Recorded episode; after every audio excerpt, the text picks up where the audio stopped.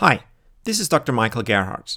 You're listening to the Leaders Light the Path podcast, two minutes twice a week that get you the influence and impact you deserve.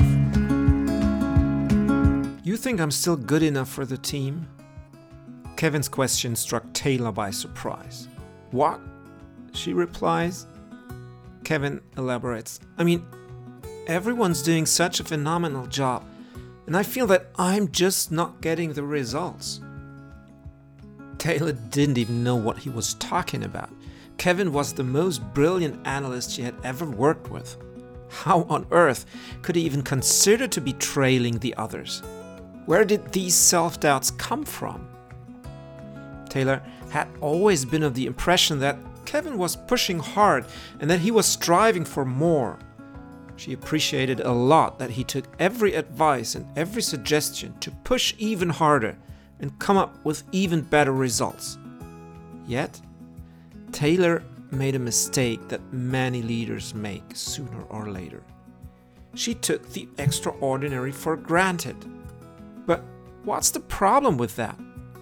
When we build remarkable things, we do so by pushing further. We tend to always look at what can be improved rather than what's been achieved.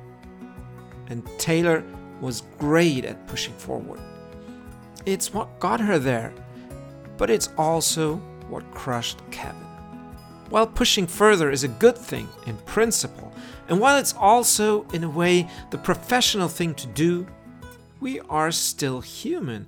And as human beings, we not only want to be seen, we need to be seen. What Kevin was never getting was the occasional thank you or the occasional well done not to speak of the that's absolutely brilliant that just feels great to hear every once in a while. Instead, by focusing every single discussion on the things that could be better, he got the impression that he wasn't good to start with. Because there was always a better, Kevin thought that there was no good. People need to be seen for their achievements. That's what Kevin was missing. It's a good habit to appreciate that every once in a while. Pointing out extraordinary achievements or just saying thank you. Today is a good day, well, as is any other day, to do just that.